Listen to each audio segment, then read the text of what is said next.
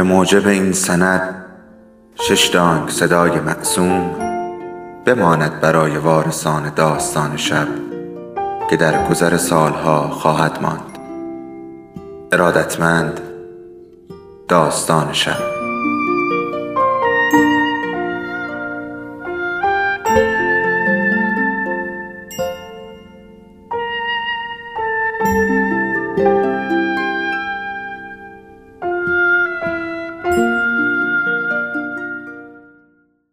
یکی بود یکی نبود.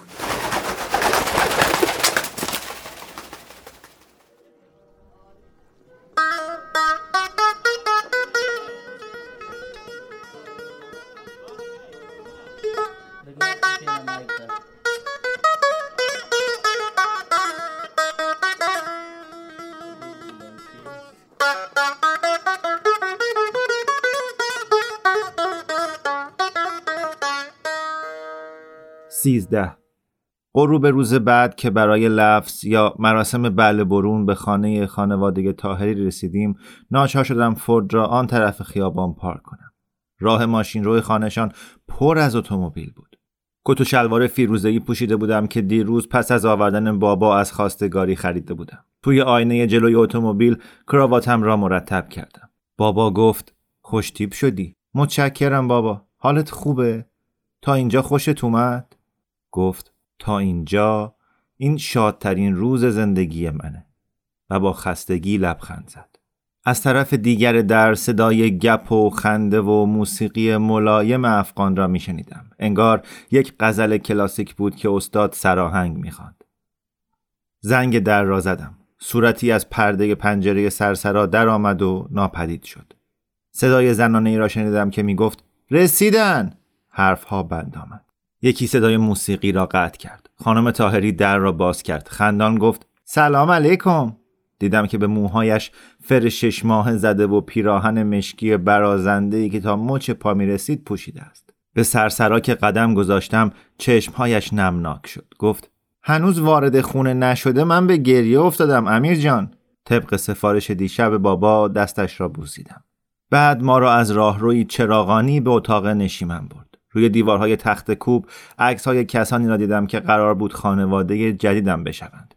خانم تاهری جوان با موهای پف داده و ژنرال آبشار نیاگارا در پس زمینه. خانم تاهری با پیراهن یک سره بیدرز کنار ژنرال با کتی که یقه برگردانش باریک بود و پاپیون کوچک با موهای انبوه و مشکی. سریا داشت سوار قطار تفریحی چوبی می‌شد. دست کامی داد و لبخند می‌زد. آفتاب روی سیمهای نقره‌ای دندانش برق می‌زد. عکسی از ژنرال که با لباس تمام رسمی نظامی چشمگیر بود. در حال دست دادن با شاه حسین فرمان روای اردن. عکسی از ظاهر شاه. در اتاق نشیمن بیست و چند نفر روی سندلی هایی که کنار دیوار چیده بودند نشسته بودند. بابا که وارد شد همه به پا ایستادند. دور اتاق گشتیم. بابا آهسته جلو می‌رفت و من پشت سرش بودم. با مهمانها دست دادیم و با همه خوشو بش کردیم. ژنرال هنوز با کت و شلوار خاکستری و بابا یکدیگر را در آغوش کشیدند و آهسته به پشت هم زدند. با لحن آهسته و توأم با احترام با هم احوال پرسی کردند. ژنرال مرا بغل کرد و با دانایی لبخند زد. انگار که می گفت خب این راه درسته. طرز برخورد افغانها بچم.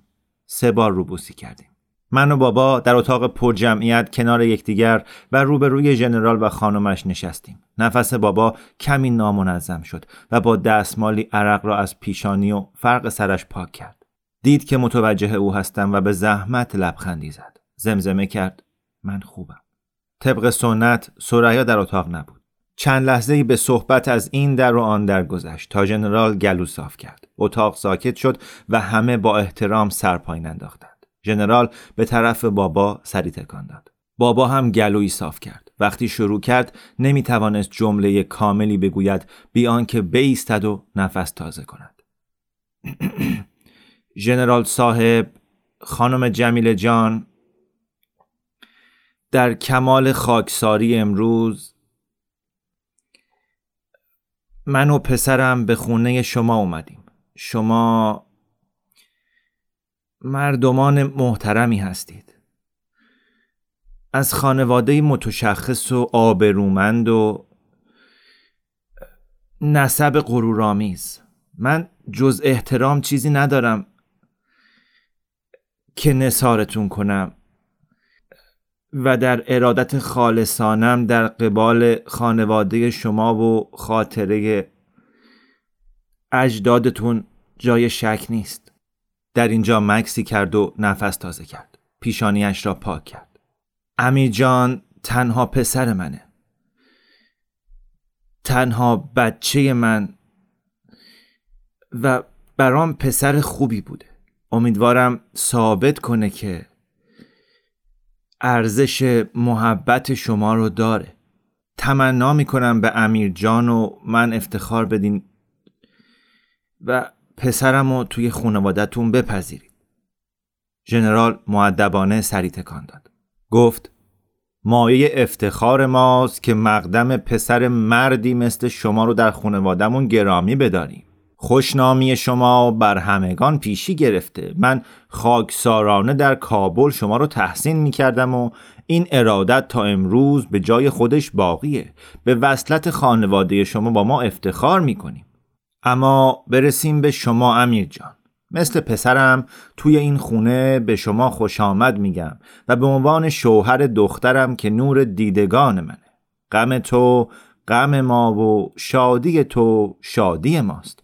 امیدوارم من و خال جمیله رو پدر و مادر دوم خودت بدونی و به دیدار ما بیای. برای سعادت تو و دختر خوشگلمون دعا می‌کنم. دعای خیر ما نصار هر دوتون. همه کف زدند و با اشاره ای سرها به طرف راه رو برگشت. لحظه ای که انتظارش را داشتم. سر آخر سر و کله سریا پیدا شد. پیراهن سنتی شرابی چشمگیر افغانها را پوشیده بود که آستینهای بلند و حاشیه دوزی طلا داشت. بابا دستم را محکم به دست گرفته بود. خانم تاهری باز بغزش ترکید. سریا آهسته به سوی ما آمد. دنباله پیراهنش را چند دختر جوان خیشاوند به دست داشتند. دست پدرم را بوسید. سرانجام کنار من نشست و سر به زیر انداخت. هزار بار دیگر دست زدند. طبق سنت میبایست خانواده سریا جشن نامزدی و مراسم شیرین خوری را برگزار کنند. بعد دوران نامزدی می آمد که قاعدتا چند ماه طول می کشید بعد عروسی بود که خرجش را بابا می پرداخت اما همه توافق کردیم که من و سریا باید از شیرینی خوری بگذریم. همه دلیلش را می دانستند اما هیچ کس به زبان نمی آورد که شاید بابا تا آن وقت دوام نیاورد. هنگام تدارک مقدمات عروسی من و سریا تنها با هم بیرون نرفتیم. چون هنوز عروسی نکرده بودیم و حتی شیرینی خوری برگزار نشده بود کار درستی نبود. بنابراین فقط برای غذا خوردن با خانواده تاهری همراه بابا پیش آنها می رفتیم. سر میز غذا روبروی سریا می نشستم و تصور می کردم چه حالی دارد که سرش را روی سینم بگذارد موهایش را ببوسم او را ببوسم و با او عشق بازی کنم. بابا سی و پنج هزار دلار تقریبا همه پسندازش را خرج مراسم عروسی کرد. تالار پذیرایی افغان بزرگی را در فرمانت اجاره کرد. مالک آن در کابل آشنای بابا بود و تخفیف ای به او داد. به علاوه پول چالیس، حلقه های نامزدی ما و انگشتری الماسی را که من انتخاب کرده بودم داد. برایم لباس دامادی و لباس سبز سنتی برای نکاح یا مراسم سوگند را هم خرید. از تمام تدارکات جنوناسا که در شب عروسی انجام گرفت که خوشبختانه بیشترش را خانم تاهری و دوستانش به عهده گرفتند فقط چند تایش یادم مانده. نکاح یادم هست. من و سریا با لباس سبز رنگ اسلام همچنین رنگ بهار و آغاز سال نشسته بودیم. من کت و شلوار پوشیده بودم و سریا تنها زن نشسته پشت میز یک پیراهن آستین بلند با توری سر. بابا و ژنرال تاهری این بار با لباس رسمی و اموها و داییهای متعدد سریا هم پشت میز بودند. من و سریا با وقار و احترام سر به زیر انداخته بودیم و زیر چشمی به هم نگاه می‌کردیم. ملا از شهود چیزهایی پرسید و بنا کرد به خواندن قرآن. ما سوگند خوردیم و مدارک را امضا کردیم. شریف جان یکی از دایی های سریا از ویرجینیا سر پا ایستاد و گلو صاف کرد.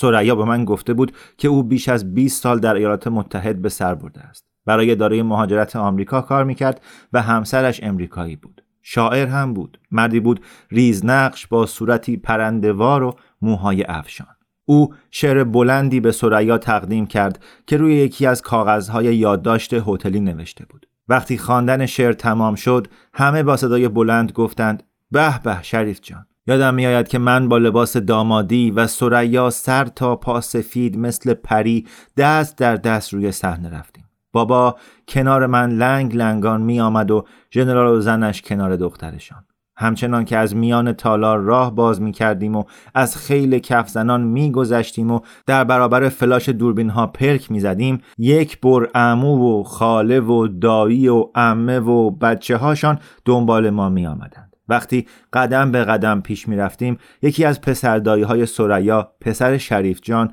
قرآنی بالای سر ما گرفت. ترانه عروسی آهسته برو از بلنگو پخش شد. همان ترانه ای که سرباز روسی در پست بازرسی ماهیپر وقت آمدن من و بابا از کابل می‌خواد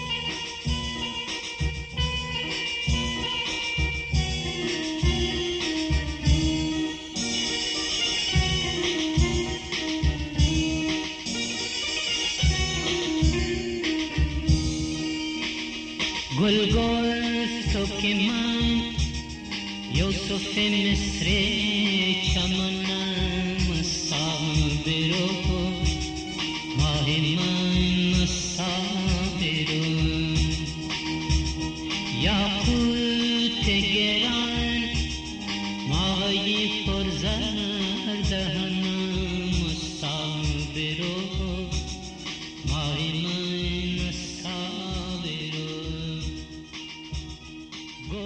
یادم میآید. روی دیوانی که مثل تخت سلطنت روی صحنه گذاشته بودند دست در دست سریان نشستیم و سیصد و چند جفت چشم به ما دوخته شده بود. مراسم آینه مصحف را انجام دادیم. آینه ای جلوی ما گذاشتند و روی سرمان توری انداختند تا در آینه تنها به یکدیگر نگاه کنیم. در آن دم خلوت زیر توری به چهره خندان سریا در آینه نگاه کردم و برای اولین بار نجوا کردم. که دوستش دارم. رنگ گونه هایش به سرخی حنا شد. دیس های رنگی کباب چوپان شل گوشتی و برنج زعفرانی در ذهنم نقش بسته. بابا را مجسم می کنم که روی دیوان میان ما نشسته. مردهای خیس عرق را یادم میآید که در دایره‌ای به رقص سنتی اتن سرگرم بودند. هرچه ضرب تبالود تبلا تندتر می‌شد جست و خیز و چرخیدن آنها هم بیشتر می‌شد تا بیشترشان از خستگی کنار رفتند و دو سه نفر ماندند. یادم میآید آرزو کردم رحیم خان هم باشد. باز یادم میآید از خودم پرسیدم آیا حسن هم ازدواج کرده و اگر کرده صورت چه کسی را زیر تور دیده؟ دست هنا بسته کی را در دست گرفت؟ حدود ساعت دوی بعد از نیمه شب مهمانان از تالار زیافت با آپارتمان بابا رفتند. باز چایی دور گشت و موسیقی نواخت تا همسایه ها به پلیس زنگ زدند. کمی بعد یک ساعت مانده به طلوع خورشید مهمان ها رفتند و من و سریا برای اولین بار کنار هم آرمیدیم. تمام عمرم با مردها گذشته بود و آن شب لطافت زنانه را کشف کردم. thank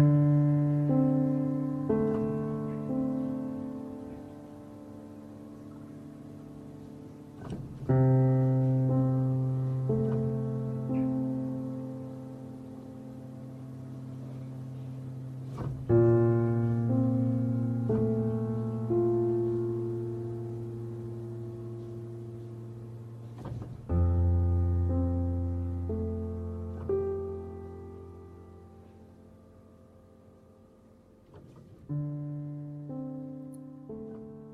سریا پیشنهاد کرد که با من و بابا زندگی کند. گفتم خیال می‌کردم می‌خوای از خودمون خونه ای داشته باشیم. جواب داد با این مریضی کاکا جان چشمانش به من می‌گفت که راه دیگری برای شروع این ازدواج وجود ندارد. بوسیدمش. متشکرم. سریا خود را وقف مراقبت از پدرم کرد. نان برشته و چایش را صبحها می‌داد و کمکش می‌کرد تا از رخت خواب درآید یا به رخت خواب برود. قرصهایش را به او می‌داد لباسهایش را میشست و هر روز عصر خبرهای خارجی روزنامه را برایش می‌خواند غذای دلخواهش شوربای سیب زمینی را برایش درست می کرد هرچند دو سه قاشق بیشتر از آن نمی‌خورد و هر روز او را برای گشت کوتاهی در محوطه می برد. وقتی زمین گیر شد هر ساعت او را پهلو به پهلو می کرد که دچار زخم بستر نشود. یک روز با قرص های مورفین بابا از داروخانه آمدم. همین که در را بستم از گوشه چشم سریا را دیدم که به سرعت چیزی را زیر پتوی بابا قایم کرد. گفتم آهای دیدم. دوتایی دارید چی کار می‌کنید؟ سریا لبخند زنان گفت هیچی. دروغگو. پتوی بابا را بلند کردم. گفتم این چیه؟ هرچند همین که دفترچه جلد چرمی را دیدم شناختم. هایم را روی نخهای طلایی تهدوزش کشیدم. یاد آتش بازی آن شبی افتادم که رحیم خان دفترچه را به من هدیه داد. شب سیزدهمین سالگرد تولدم. ترقه ها فش فش کنان بالا می رفتند و به صورت دست های سرخ سبز و آبی می ترکیدند سریا گفت باورم نمیشه که به این خوبی نوشته باشی. بابا به زحمت سر از بالش برداشت. من گفتم برش داره. امیدوارم دلخور نشی. دفترچه را دست سریا دادم و از اتاق بیرون رفتم بابا از دیدن گریم خوشش نمی آمد. یک ماه بعد از عروسی زن و شوهر تاهری، شریف، همسرش سوزی و امه ها و خاله های متعدد سریا برای شام به آپارتمان ما آمدند. سریا سبزی چلو، برنج سفید با اسفناج و گوشت بره درست کرد. بعد از شام همه چای سبز نوشیدیم و در دسته های چهار نفره ورق بازی کردیم. من و سریا با شریف و سوزی روی میز قهوه خوری کنار تختی که بابا زیر پتوی پشمی رویش خوابیده بود بازی کردیم. بابا مرا تماشا می کرد که با شریف شوخی می کنم. من و سریا را تماشا کرد که دست در دست هم گذاشته ایم. مرا تماشا کرد که طره ای از موی آویخته سریا را از صورتش پس زدم. می توانستم لبخند ناپیدایش را ببینم که به وسعت آسمان کابل است در شبهایی که سپیدارها می لرزیدند و جیرجیرک ها باغ را روی سر خود گذاشته بودند. کمی پیش از نیمه شب بابا خواست کمکش کنیم که به رخت خوابش برود. من و سریا دست های او را روی شانه هامان انداختیم و بلندش کردیم. وقتی او را روی تختش گذاشتیم گفت سریا چراغ کنار تختش را خاموش کند. بعد خواست به طرفش خم شویم و هر دوی ما را پوسید. سریا گفت من قرص مورفین رو با یه لیوان آب برات میارم کاکا جان. گفت امشب نه امشب درد ندارم. سریا گفت باشه. و پتو را رویش کشید. در اتاق را بستیم و بابا دیگر بیدار نشد.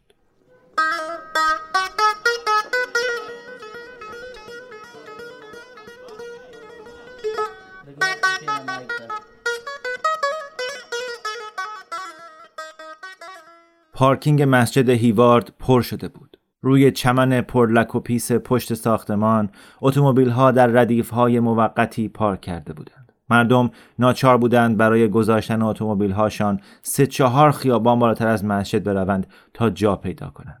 قسمت مردانه مسجد تالار مربع بزرگی بود مفروش با قالیچه های افغان و تشک هایی که موازی هم گذاشته بودند. مردها دم در کفش را در می آوردند و رج به رج چهار زانو روی توشک ها می نشستند. یک قاری جلوی میکروفون قرآن می خواند. کنار در نشستم. رسم بود که بستگان فقید آنجا بنشینند. ژنرال تاهری بعد از من نشسته بود. از در باز می دیدم که اتومبیل ها رج به رج می آیند و خورشید روی سپرشان برق می زند.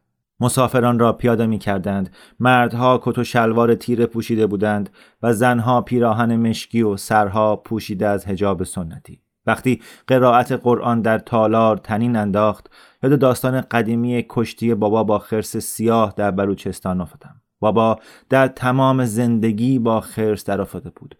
بزرگ کردن پسری دست تنها ترک وطن محبوبش فقر بی حرمتی و سرانجام نوبت به خرسی رسید که دیگر حریفش نمی‌شد. اما حتی در اینجا هم با شرط و شروط خود بازی را باخت.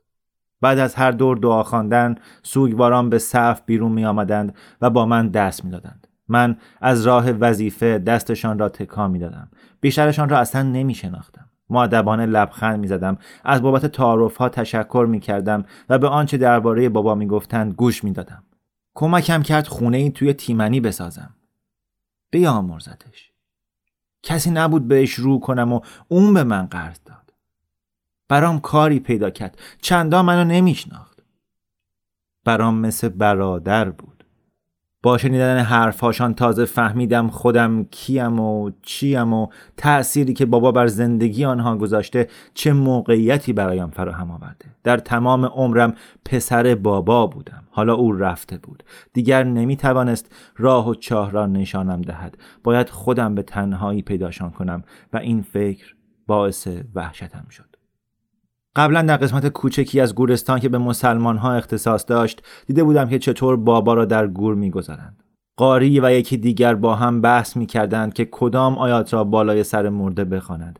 اگر جنرال تاهری میان جیگری نمی کرد کار به جای باریک می کشید قاری قسمت را انتخاب و قرائت کرد و نگاه های تند و تیزی به آن یکی انداخت. تماشایشان کردم که اولین بیل خاک را روی جنازه ریختند. بعد از آنجا فاصله گرفتم. آهسته به جانب دیگر گورستان رفتم. در سایه افرای سرخی نشستم. حالا آخرین سوگواران ادای احترام کردند و مسجد خالی شد. غیر از قاری که میکروفون را پایین می آورد و قرآن را لای روکشی سبز می گذاشت. من و ژنرال بیرون رفتیم و قدم به آفتاب دم غروب گذاشتیم. از پله ها پایین رفتیم و از جلوی مردهایی که دست دست سیگار میکشیدند گذشتیم. تکه هایی از حرفاشان را شنیدم. یکی از بازی فوتبال آخر هفته گذشته در یونین سیتی می گفت و دیگری از رستوران افغانی تازه‌ای در سانتا کلارا. زندگی ادامه داشت و بابا را پشت سر گذاشته بود. ژنرال تاهری گفت چطوری بچم؟ دندانها را به هم ساییدم. به زحمت جلوی اشکهایی را که تمام روز در شروع فریختم بود نگه داشتم. گفتم میرم سریا رو پیدا کنم. باشه. به طرف قسمت زنانه مسجد رفتم. سریا با مادرش و دو خانم دیگر که به زحمت از عروسیمان می شناختم روی پله ها ایستاده بود. به سریا اشاره کردم. او چیزی به مادرش گفت و به طرف من آمد. میشه قدم بزنیم؟ حتما. دستم را گرفت. در سکوت از یک راه پیچان سنگریزه گذشتیم که در دو سویش شمشاد کاشته بودند. روی نیمکتی نشستیم و زوجی موسن را تماشا کردیم که کنار سنگ گوری چند ردیف آن طرفتر زانو زده بودند و رویش دست گل داوودی میگذاشتند. سریا بله دلم براش تنگ میشه. دستش را روی زانویم گذاشت. حلقه انگشتری بابا در انگشتش برق می‌زد. پشت سرش سوگواران بابا را می‌دیدم که سوار اتومبیل به سوی بلوار میشن می‌روند. به زودی ما هم می رفتیم و بابا برای اولین بار تنها می ماند. سریا من را به سوی خود کشید و سرانجام عشقهایم سرازیر شد.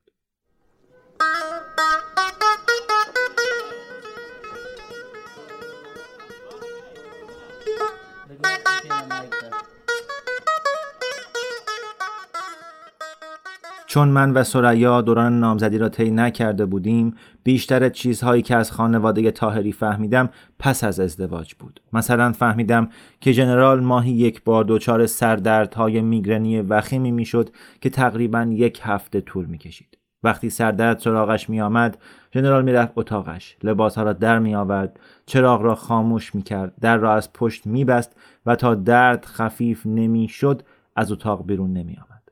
هیچ کس حق نداشت وارد اتاق بشود یا حتی در بزند. سرآخر باز با لباس خاکستری خود پیدا می‌شد. تنش بوی عرق و ملافه می‌داد و چشمانش پف کرده و خون گرفته بود. از سریا شنیدم که از وقتی یادش میآید او و خانم تاهری در اتاقهای جداگانه میخوابند. فهمیدم که گاهی ایرادگیر می شود مثلا وقتی لغمه ای از قرمه ای را که همسرش جلوش می‌گذارد می‌خورد آهی می‌کشد و پسش می‌زند.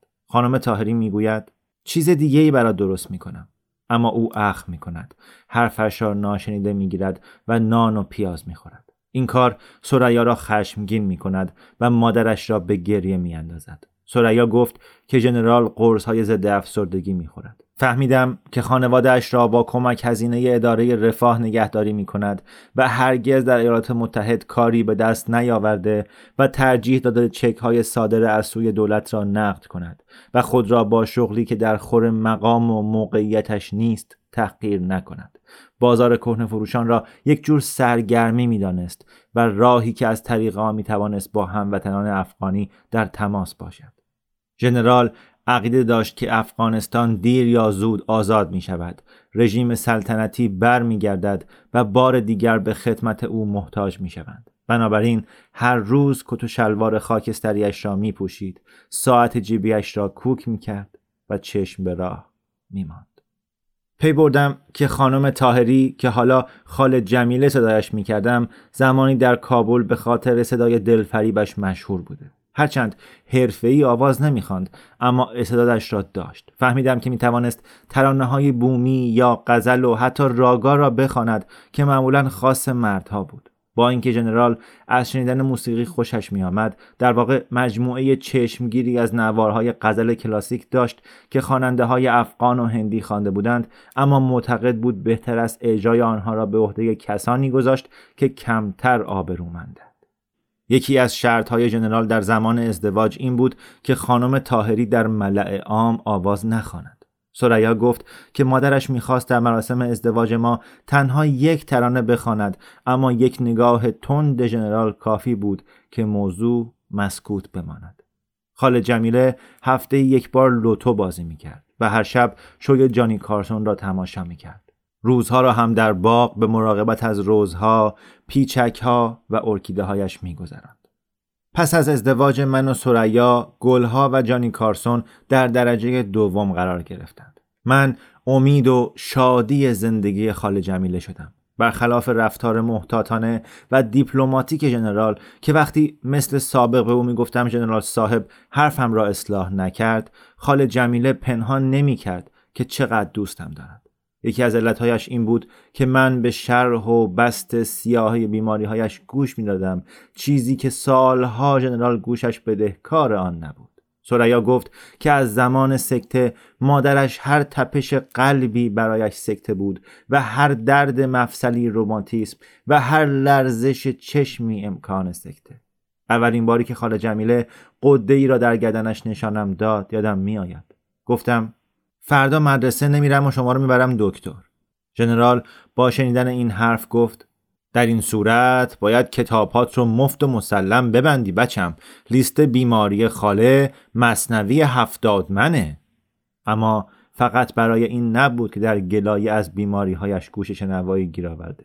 با تمام وجود معتقدم که اگر تفنگی برمی داشتم و دست به حمله مسلحانه ای می زدم هنوز هم از موهبت عشقش برخوردار بودم چون من باعث رها شدن از بزرگترین دغدغه زندگیش بودم. من او را از بزرگترین ترسی که هر مادر افغان دارد رهایی دادم. اینکه مبادا خواستگار آبرومندی خواستار وصلت با دخترشان نباشد. اینکه مبادا پیر دختری روی دستش بماند بی شوهر و بی زاد و رود. هر زنی شوهری می‌خواهد. حتی اگر شوهر نگذارد زن دیگر آواز بخواند. از دهان خود سریا شنیدم که در ویرجینیا دقیقا چه اتفاقی افتاد. به یک عروسی دعوت شده بودیم. پسر شریف دایی سریا همان که برای اداره مهاجرت کار می‌کرد با دختری افغان از نیویورک ازدواج می‌کرد. عروسی در همان تالاری برگزار می‌شد که مراسم من و سریا شش ماه پیش آنجا انجام گرفته بود در جمع مهمانان ایستاده بودیم و عروس را تماشا می کردیم که علنگوها را از خانواده داماد میپذیرد. در این بین شنیدیم زن میان سالی پشت به ما با یکی حرف می‌زند. یکیشان گفت چه عروس خوشگلی درست نگاهش کن خیلی مقبول عین ماه دیگری گفت آره چقدر دست نخورده باکر است دوست پسر نداشته. می‌دونم. بهت بگم پسرت چه کار عاقلانه ای کرده که با دخترم مش عروسی نکرد. در راه برگشت به خانه بغز سریا ترکید. فورد را کنار زدم و زیر چراغی در بلوار فرمانت نگه داشتم. موهایش را از صورتش پس زدم و گفتم عیب نداره. کی اهمیت میده؟ داد زد خیلی بیانصافیه. فراموشش کن. پسرهاشون میرن کلوپ شبانه برای خوشگذرونی و هزار کسافت کاری می‌کنن. چند تا بچه حرومزاده پس میندازن و هیچکس اف نمیگه. اه دارن مرد میشن و تفریح می‌کنن. من یه اشتباه کردم و همه حرف ننگ و ناموس می‌زنن. اما باید تا آخر عمر داغ ننگ بخورم. با انگشت شستم اشک را از گونه اش درست بالای خال پاک کردم. سریا که انگشتهایش را پاک می کرد گفت ماجرا رو برات تعریف نکردم. اون شب پدرم هفتیر به دست اومد. به اون به اون گفت که دو لوله توی هفتیر هست. اگه نظر من برم یکی برای اون و یکی هم برای خودش. من جیغ میکشیدم. هزار تا بد و بیراه نصار پدرم کردم. گفتم نمی‌تونه تا ابد در برون ببنده و آرزوی مرگشو کردم. از لای مژگانش های تازه جوشید. راست راستی همینو بهش گفتم. گفتم از خدا می‌خوام بمیره. وقتی منو به خونه برد مادرم بغلم کرد. اونم گریه می‌کرد. حرفای می‌زد اما هیچ سر در نمی آوردم چون بد جوری جوید جوید حرف می‌زد. بابا منو به طبقه بالا و اتاق خواب برد و در برابر آینه میز توالت نشوند. یه قیچی به دستم داد و با آرامش گفت موهامو از ته بزنم. وقت این کار تماشام کرد.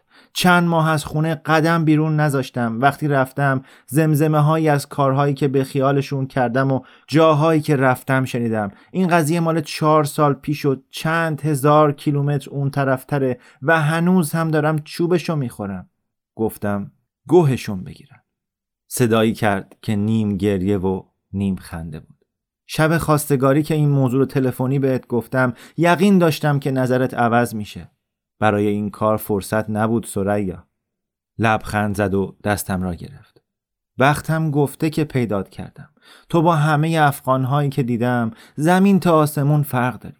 بیا دیگه در مورد این موضوع حرف نزنیم. باشه؟ باشه. گونهش را بوسیدم و راه افتادم.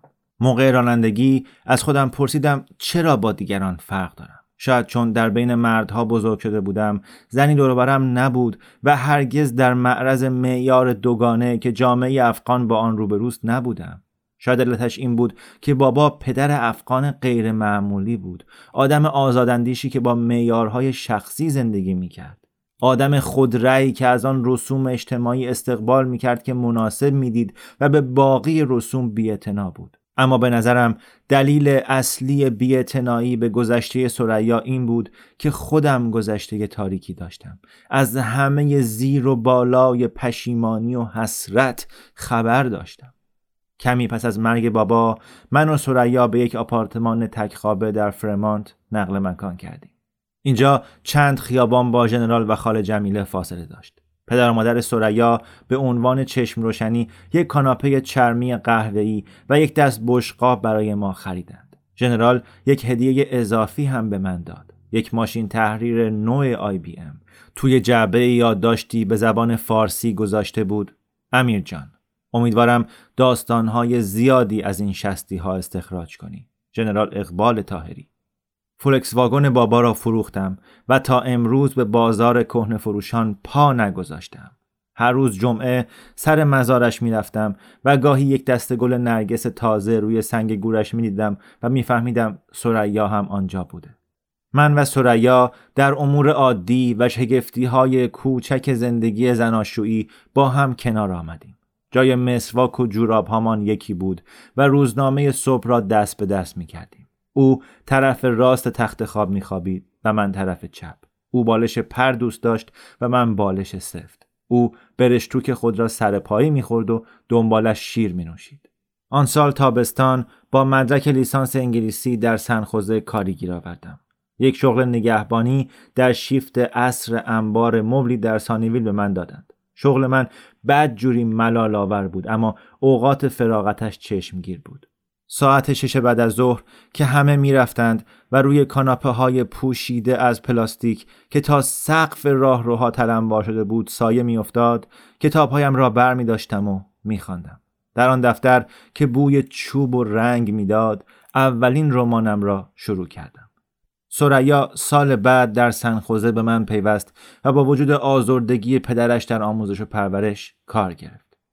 ژنرال شبی سر شام گفت نمی‌دونم چرا استعدادت رو اینجوری تلف می‌کنی. امیر جان می‌دونستی که توی دبیرستان غیر از نمره A چیزی نگرفته؟ بعد رو کرد به او. دختر باهوشی مثل تو می‌تونه وکیل یا دانشمند علوم سیاسی بشه. انشالله وقتی افغانستان آزاد شد می‌تونی در نوشتن قانون اساسی تازه کمک کنی. به افغانهای جوان پرستدادی مثل تو احتیاج خواهند داشت. با توجه به اسم خونوادگی تو شاید حتی مقام وزارت بهت پیشنهاد کنن. می‌دیدم که عضلات صورت سریا از خیشتنداری منقبض می‌شود. دیگه بچه نیستم پدر. زن شوهر دارم به علاوه اونها معلم هم می‌خوان. هر کس می‌تونه درس بده. سریا گفت باز پلو مونده مادر. بعد از اینکه جنرال عذرخواهی کرد تا به دیدار دوستی در هیوارد برود. خال جمیله سعی کرد به سریا دلداری بدهد. منظور بدی نداره. فقط دلش می‌خواد موفق باشی. تا بتونه از دختر وکیلش پیش دوستاش لاف بزنه. اینم یه مدال دیگه برای جنرال. چه مزخرفاتی میگی؟ سریا آهسته گفت موفق ها خوبه که مثل اون نیستم که اینجا دست روی دست بگذارم تا دیگران با شوروی بجنگن و منتظر باشم که آبا از آسیا بیفته تا بعد برم و شغلی توی کابینه بخوام. آموزش شاید درآمدی نداشته باشه اما کار دلخواه منه. من این کارو دوست دارم و راستی خیلی هم بهتر از اونه که از اداره رفاه پول بگیرم. خالد جمیله لبش را گاز گرفت. اگه بشنوه این حرفا رو می‌زنی دیگه هرگز باد صحبت نمی‌کنه. سریا دستمالش را توی بشخاب انداخت و با لحن تندی گفت نگران نباش به غرور شخص شخیص ایشون لطمه نمی‌زنم. در تابستان 1988 شش ماه پیش از آنکه شوروی از افغانستان عقب نشینی کند رمان اولم را تمام کردم. این رمان داستان پدر و پسری در کابل بود و بیشترش را با ماشین تحریری که جنرال هدیه داده بود تایپ کردم. برای ده دوازده کارگزاری درخواست نوشتم و تعجب کردم که یکی از روزهای ماه اوت وقتی صندوق پستی را باز کردم از یک کارگزاری نیویورکی نامه دیدم که متن کامل را خواسته بودند. روز بعد آن را پست کردم. ثریا نسخه ای را که به دقت بسته بندی شده بود بوسید و خاله جمیله اصرار کرد که آن را از زیر قرآن رد کنیم. گفت می‌خواهد برای من نظر کند که اگر کتابم را پذیرفتند گوسفندی بکشم و میان فقرا تقسیم کنم. صورتش را بوسیدم و گفتم لطفا نظر نخاله جان زکات بهتره پولشو بده به کسی که احتیاج داره. باشه از گوسفند کشتن خوشم نمیاد. شش هفته بعد مردی به نام مارتین گرینوالت از نیویورک زنگ زد و پیشنهاد کرد مرا به ناشری معرفی کند. خبر را فقط به سریا دادم. کارگزاری قبول کرده اما به این معنا نیست که کتابم منتشر میشه. اگه مارتین رمان رو به ناشری بقبولونه جشن می‌گیریم. یک ماه بعد مارتین تلفن کرد و خبر داد که رمانم منتشر می‌شود. وقتی به سریا گفتم از خوشحالی جیغ زد. آن شب با پدر و مادر سریا جشن گرفتیم. خاله جمیله کوفته و فرنی درست کرد. ژنرال که چشمانش نم داشت گفت که به من افتخار می‌کند. پس از اینکه جنرال تاهری و زنش رفتند من و سریا با یک بطری گران قیمت مرلو که سر راه خانه خریده بودم جشن گرفتیم. ژنرال نمیپسندید زنها مشروب بخورند و سریا در حضور او چیزی نمی نوشید سریا جامش را به سلامتی من برداشت و گفت خیلی بهت افتخار می کنم کاکام اگه بود همینطور بود. می‌دونم. یاد بابا افتادم و آرزو کردم کاش می بود و می‌دید پاسی از شب گذشته پس از اینکه سریا خوابید چون شراب همیشه به خوابش می برد توی بالکن ایستادم و در هوای خنک تابستانی نفس کشیدم.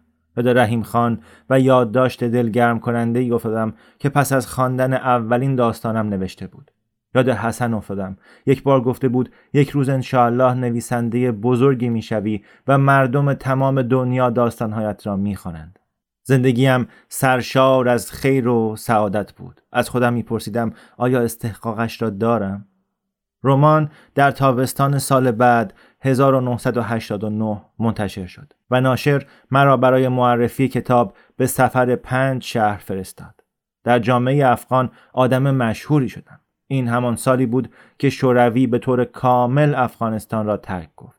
قاعدتا باید نوبت به شکوه و جلال افغان ها می رسید اما به جای آن جنگ در گرفت و این بار بین خود افغان ها مجاهدین علیه دولت دست نشانده شوروی به رهبری نجیب الله و بار دیگر سیل پناهندگان افغان روانه پاکستان شدند آن سال جنگ سرد به پایان رسید و دیوار برلین فرو ریخت. واقعه میدان تین آنمن در همین سال رخ داد. در میانه این هیاهو افغانستان از یاد رفت. ژنرال تاهری که پس از عقب نشینی شوروی امید در دلش سر برداشته بود باز به کوک کردن ساعت جیبی خود ادامه داد. در همین سال من و سریا به فکر بچه دار شدن افتادیم. فکر پدر شدن مرا دست خوش عواطف بسیاری کرد. آن را در این حال ترسناک، نیرو بخش، اضطراب آور و سرمست کننده دیدم. نمی‌دانستم چه جور پدری خواهم شد. هم دلم می‌خواست مثل بابا بشوم و هم نمی‌خواستم شبیه او بشوم. اما یک سال گذشت و هیچ خبری نشد. سریا با هر دوره عادت ماهانه وامانده تر و بیحوصله تر و دمقتر می شد. در این وقت اشاره های ظریف قبلی خال جمیله آشکارتر شد. مثلا می گفت خود دیگه که اینطور. پس کی تو گوش نوه هم تکبیر بگم. ژنرال با آن خلق و خوی پشتوها هرگز چیزی نمی‌پرسید. این کار به معنای اشاره به رابطه جنسی بین دخترش با مردی بود. هرچند که مرد مورد نظر بیش از چهار سال با دخترش ازدواج کرده باشد. اما وقتی خاله جمیله درباره بچه دار شدن سر به سر ما میگذاشت چشمهایش برق می‌زد. شبی به سریا گفتم گاهی وقتا مدتی طول می‌کشه. با صدای خشکی که به اون نمی آمد گفت یک سال مدت کمی نیست امیر. مشکلی توی کارمون هست. پس بریم پیش دکتر. دکتر روزن مردی با شکم گرد و صورت توپل و دندانهای ریز مرتب با لحجه خفیف اروپای شرقی چیزی که بفهمی نفهمی نشان اسلاوی بر خود داشت حرف می‌زد. شیفته قطار بود. مطبش پر از کتابهایی درباره تاریخچه راه آهن، نمونه های لوکوموتیو و نقاشی های قطارهایی بود که در میان تپه های سرسبز و روی پلها در رفت و آمد بودند. روی تابلوی بالای میزش نوشته بود زندگی قطار است. سوارش شوید. برای ما برنامه ریزی کرد. اول لازم بود مرا معاینه کند. در حالی که با انگشت ها روی میز چوب ماهون می‌زد گفت مردا راحت ترن لوله کشی مردا مثل مغزشونه. ساده و با تعجب انگیزی خیلی کم. اما خانم ها از طرف دیگه خب خداوند موقع ساختن شما خیلی فکر کرد. از خودم پرسیدم که آیا این موضوع لوله کشی را به خورد همه زوجها می دهد؟ سریا گفت خوش به حال ما. دکتر روزن خندید. خندهش کم و بیش ساختگی بود. برگه آزمایشگاه و لیوانی پلاستیکی به دستم داد و برای سریا چند آزمایش خون معمولی نوشت. با او دست دادیم. راه را که نشان ما می‌داد گفت به قطار خوش اومدید. رنگ های گوناگون از جلوی چشمم رژه می رفتند. چند ماهی با آزمایش های مختلف سریا تیره و تار شد. انواع حرارت سنجی بدن آزمایش خون برای هر هورمون قابل تصور آزمایش ادرار چیزی به نام سونوگرافی آزمایش رحمی باز آزمایش خون و باز آزمایش ادرار. همچنین رحم سریا را با دستگاهی معاینه کردند. دکتر روزن با لوله تلسکوپی این دستگاه درون رحم سریا را دید که به آن می‌گویند هیستروسکوپی. اما چیزی دیده نشد. گفت لوله تمیزه. و دستکش های لاستیکیش را درآورد. دلم می‌خواست این حرف را نزند. آخر ما که حمام نیستیم. وقتی همه آزمایش ها تمام شد توضیح داد که نمی‌تواند علت بچه دار نشدن ما را بداند.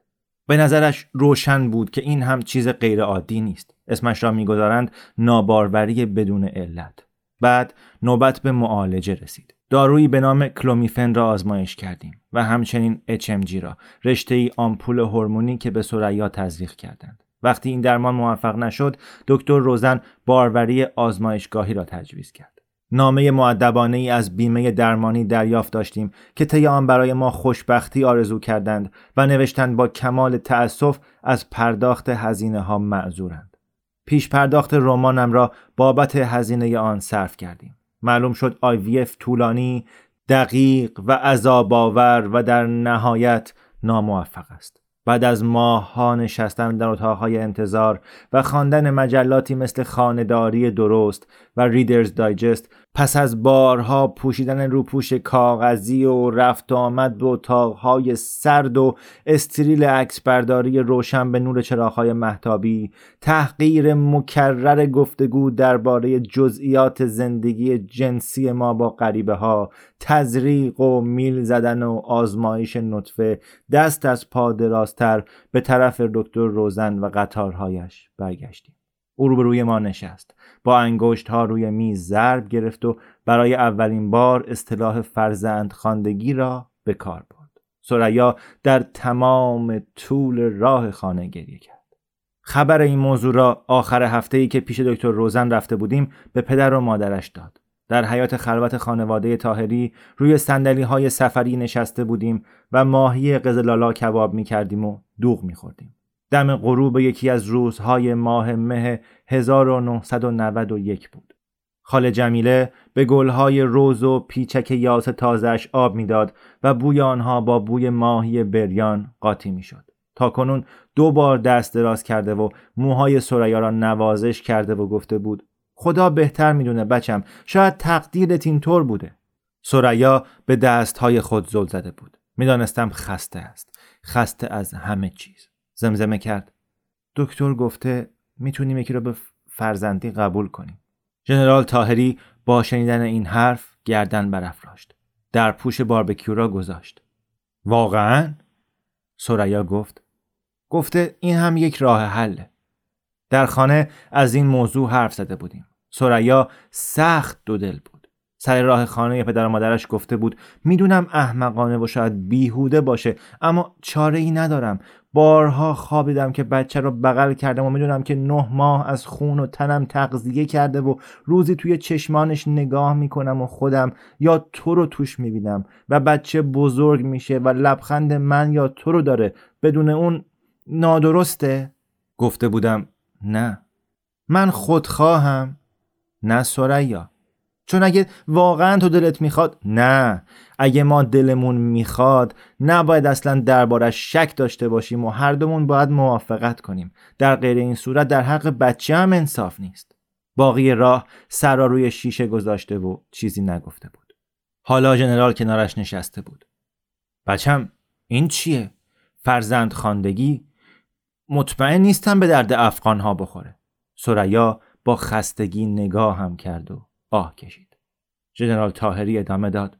چون بچه که بزرگ شد دلش می‌خواد بدون پدر و مادر واقعیش چه کسانی هستند؟ نمیشه ملامتشون کرد. گاهی وقتا خونه ای رو که طی سالها با خون دل فراهم کردید و اون همه زحمتی رو که براش کشیدید می‌گذاره و برای پیدا کردن کسانی میره که به اون زندگی دادن. خون چیز نیرومندیه بچم هیچ وقت فراموش نکن.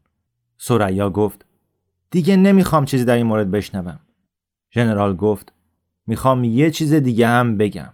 می‌شد گفت دور برداشته است. آماده بود که برای من یکی از آن سخنرانی های کوچکش را ایراد کند. مثلا امیر جان رو اینجا در نظر بگیر. همه پدرش رو می‌شناسیم. پدر بزرگش رو در کابل و جدش رو می‌شناسم. اگه بخوای می‌تونم اینجا بشینم و جد و آبایش رو نام ببرم. به همین دلیل وقتی پدرش خدا رحمتش کنه اومد خواستگاری تردید نکردم. باور کن اگه پدرش هم موافقت کرد بیاد خواستگاری اگه نمی‌دونست تخم و ترکه کی هستی نمی اومد خون چیز نیرومندیه بچم. وقتی یکی رو به فرزندی قبول کنی نمی‌دونی خونه چه کسی رو وارد خونت کردی.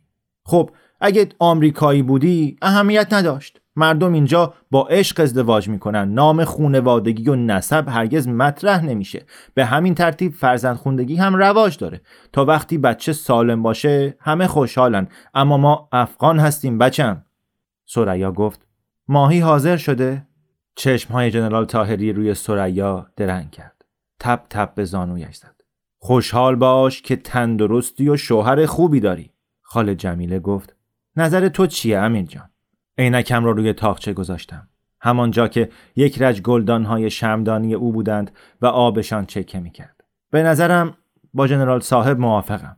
ژنرال که مطمئن شد سری جنباند و به طرف توری کباب رفت. هر کدام برای مخالفت با فرزندخواندگی دلیلی داشتیم. سریا دلیل خودش را داشت و ژنرال هم همینطور. اما من خیال می کردم که شاید چیزی کسی جایی تصمیم گرفته مرا به سبب کاری که کردم از پدر شدن محروم کند. شاید این مجازات من بود و مجازاتی بود عادلانه. خاله جمیله گفته بود شاید تقدیر نبوده یا شاید هم تقدیر چنین بوده.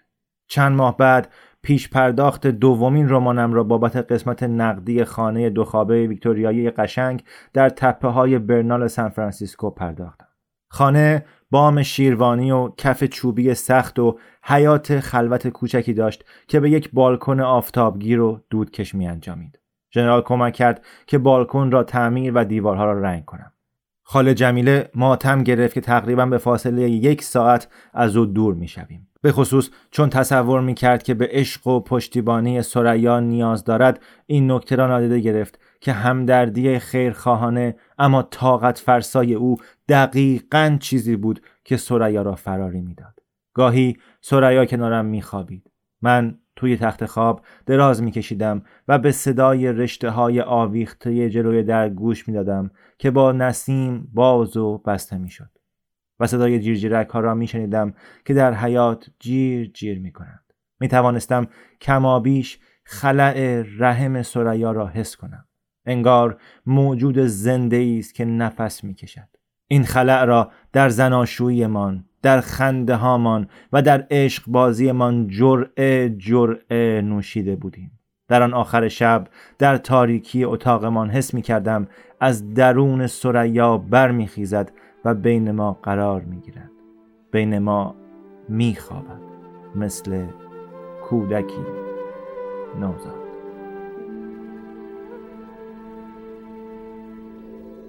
داستان شب بهانه است. برای با هم بودن دور هم نشستن شنیده شدن.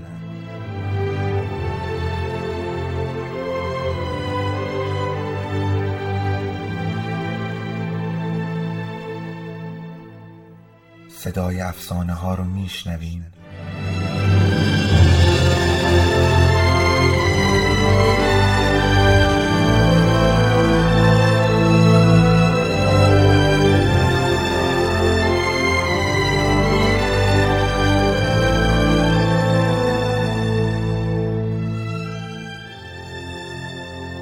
شبتون بخیر.